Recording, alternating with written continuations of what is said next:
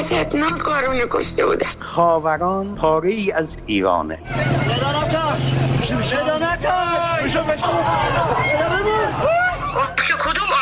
گفتم آبان خونین 98 هواپیما بارها سقوط کرده توی خونه های ما هر شب داره سقوط می‌کنه دختر من سالم و سرحال بوده. داخل فرودگاه سپاه یا نیرو انتظامی بچه من رو بودنه سلام. من فرشته قاضی هستم و شما شنونده پادکست یک پرونده هستین.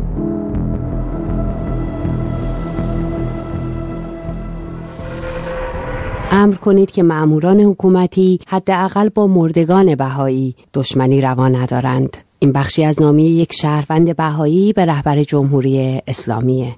بله تو این پادکست به خاوران میریم و از گلستان جاوید و کسایی حرف می‌زنیم که بعد از مرگ هم حق انسانیشون به رسمیت شناخته نمیشه. اما در ابتدا پیشنهاد می‌کنم پادکست قبلی رو هم گوش بکنین که این پادکست ادامه اپیزود قبلیه.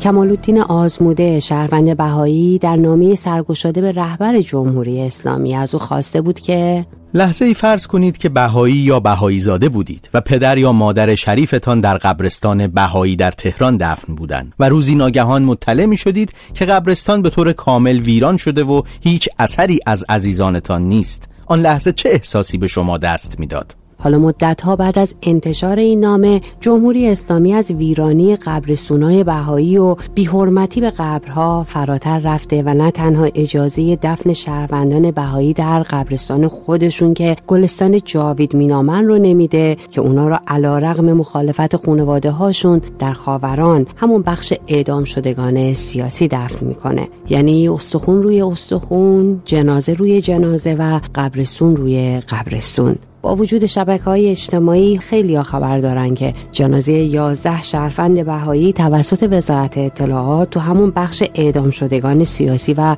روی های اونا دفن شده. اما کمتر کسی شاید خبر داشته باشه که در چند دهه اخیر بارها اتفاقاتی نظیر این به شکلهای مختلف تکرار شده. آرش اختری راد شهروند بهایی میگه که پدرش سال 1366 در خاوران دفن شده و بعد که با بولدوزر اونجا رو زیر و رو کردند دیگه نشانی از پدرش و قبر او باقی نمونده. روی استخونای او جنازه اعدام شدگان سیاسی 67 دفن شده و روی اونها جنازه های دیگه. در ورودی خاوران که وارد می شدید قبلا در سمت چپ یک محوطه زمین خالی بود که محل دفن زندانیان سیاسی و عقیدتی بود که توسط دولت کشته می شدن و اونها رو اونجا دفن می کردن هر از چندگاهی بلدوزری لودری چیزی هم مینداختن و دوباره روی اینها گروه بعدی رو دفن می کردن اگر حساب بکنیم که اون دوتا قبر تازه ای که اون روز ما رفتیم به قبرستان قبر پدر من بوده و دوستشون آقای امیر نادری که در اونجا دفن شده و همون روز در واقع کشته شدن و اونجا دفن شده بودن. حالا میشه گفت که یه جای مشخصی بوده در اون لحظه. ولی تونن پیکرهای متعددی بعدش دفن شده برای اینکه یا یا حتی پیکر پدر من ممکن است که بر روی پیکر نفرات دیگری دفن شده. با توجه به سابقه اون منطقه از خاوران احتمال داره که قبلش هم کسان دیگری دفن شده باشن و بعد از دفن پدر من دوباره بلدوزر انداختن و نفرات دیگری روی اونجا دفن شدن. حداقل 49 شهروند بهایی دیگه هم تو این بخش دفن شدن. اعضای محول های بهایی تو اوایل دهه 60 و شهروندان بهایی که اون سالها اعدام شدن. اونا نه قبری دارن و نه مشخصاتی که کجای خاوران زیر خاک هستن. همونطور که زندانیان سیاسی اعدام شده در همین منطقه. شاید اگه یه روزی کسی خاک رو کنار بزنه با استخونهایی مواجه بشه که هر تیکش متعلق به فرد دیگه ایه قبرهای دست جمعی به وسعت خاوران. اما کسی نمی‌دونه اولین کسی یا کسایی که اونجا دفن شدن چه کسایی هن. ناظر مهاجر پژوهشگری که در همین زمینه تحقیق کرده میگه که برای دونستن سابقه این منطقه باید به جنگ جهانی اول برگردیم. یه زمین برهوتیه یا برهوتی بود دقیق تر بگم. پهنای 130 درازای 200 متر تو خاتون آباد و در گذشته های دور هم گورستان بود نه برای مسلمانان بلکه برای یهودیان بهاییان حتی هندیانی که در جریان جنگ جهانی اول در ایران بودن در منطقه خوزستان ایران کار می‌کردن. اونها هم قبرستانشون در این منطقه بود. خب گلستان یهودیان هم تو همون منطقه هستش. گلستان جاوید مال بهاییان. اینا حتی همین امروز آرامگاه بهاییان که در حقیقت چسبیده به خاوران. بخشی از بخشی اصلا از زمین خاوران بودش که توی بهایان خریداری شد. خب اونجا به عنوان گورستان بهایان شناخته شده هستش. برای تاریخ یک مملکتی زمینی هستش که مدرک جرمه. چند دفعه اصلا اونجا رو شخم زدن برای اینکه سند جنایت از بین بره. گلستان جاوید که ناصر مهاجر هم اشاره کرد قبرستان بهایی است. چسبیده به همون بخش اعدام شدگان سیاسی و عقیدتی در خاوران. قبرستان قبلی بهاییان تهران پس از مصادره از سوی جمهوری اسلامی تبدیل به فرهنگستان شده. فرهنگستان خاوران که از مراجعانش شاید هیچ کسی ندونه روی استخونهای هموطنان بهایی قدم می‌زنه. قبرستان بهاییان در خاوران هم به گفته جامعه بهایی از سوی این جامعه خریداری شده. برادر پویان مکاری روزنامه نگار و شهروند بهایی تو همین قبرستان در گلستان جاوید دفن شده و پویان از همون کودکی در رفت و آمد به مزار برادرش شاهد بولدوزرهایی بوده که قبرها و قبرستان رو شخ می‌زدن و نام و نشان مرده ها رو پاک.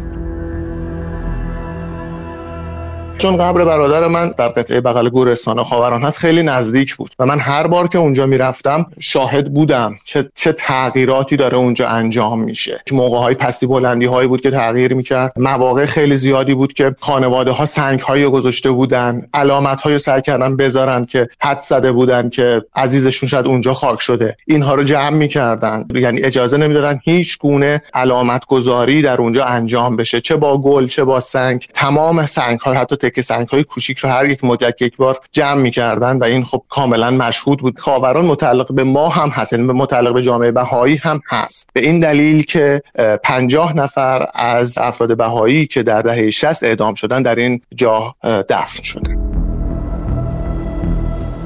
اما وقتی می‌پرسم که تصور این که روی جنازه عزیز شما جنازه دیگه ای دفن بشه و عزیز شما روی استخون کس دیگه پویان از حس خشم میگه.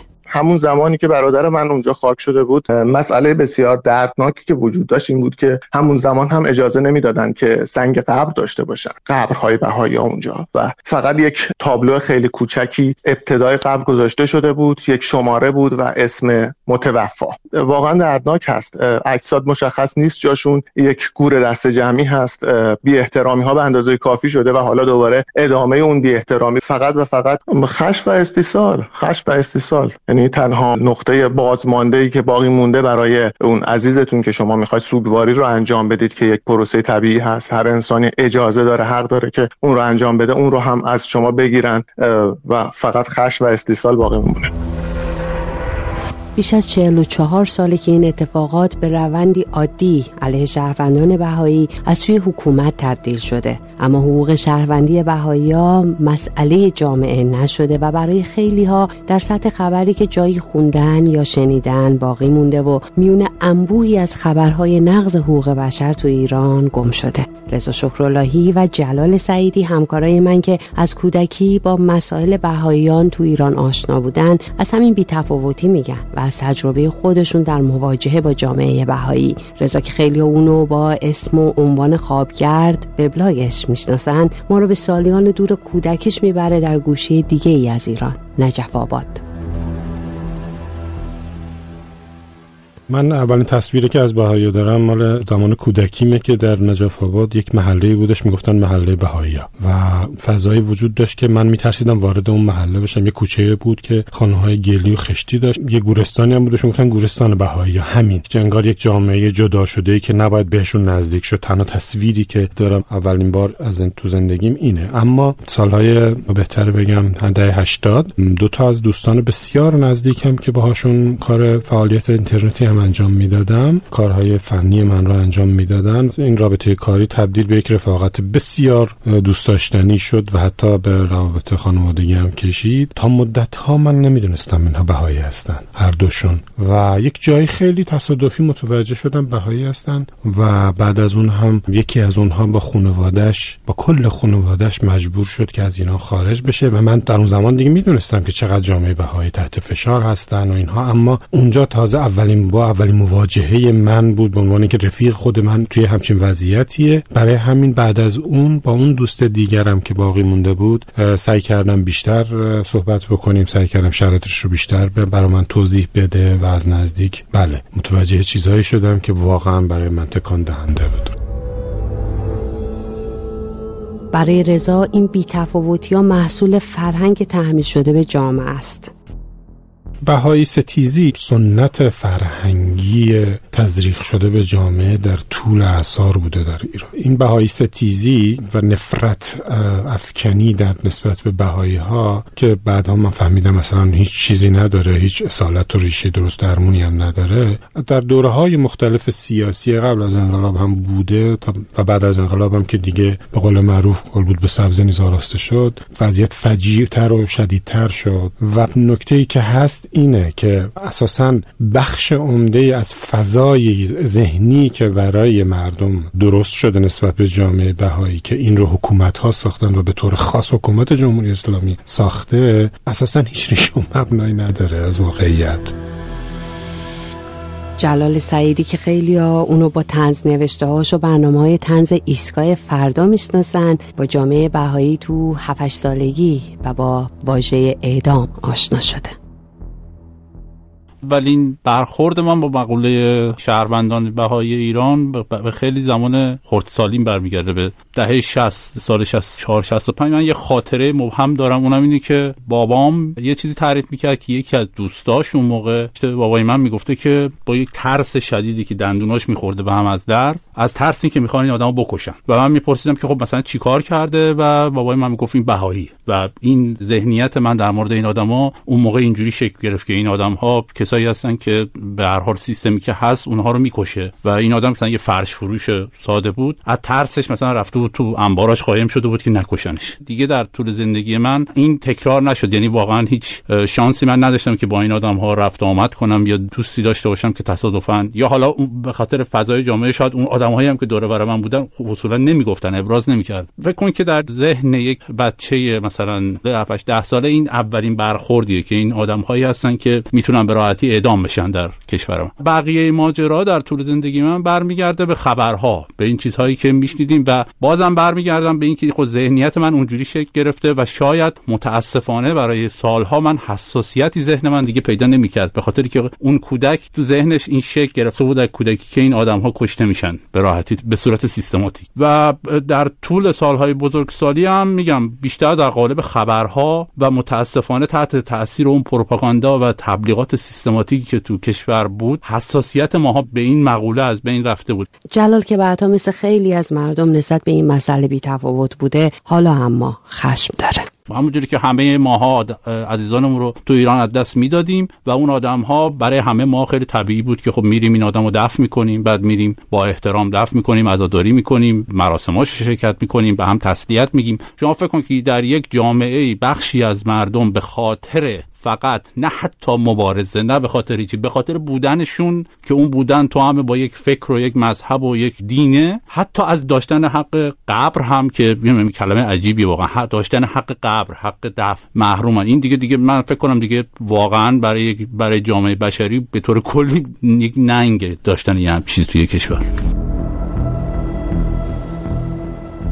تاریخ 44 ساله جمهوری اسلامی با محرومیت شهروندان بهایی از حقوق انسانیشون و با قبر سونای عجین شده که حکومت تخریبشون کرده و بیحرمتی همیشه به اونها روا داشت. تو این پادکست به گلستان جاوید رفتیم. پادکست یک پرونده رو می‌تونید هر هفته از حسابهای رادیو فردا در پادگیرهای مختلف و شبکه های اجتماعی ما بشنوید. من فرشته قاضی هستم و تا هفته دیگه و پرونده ای دیگه و به امید روزی که دیگه نیازی به ساخت یک پرونده نباشه خدا نگهدار.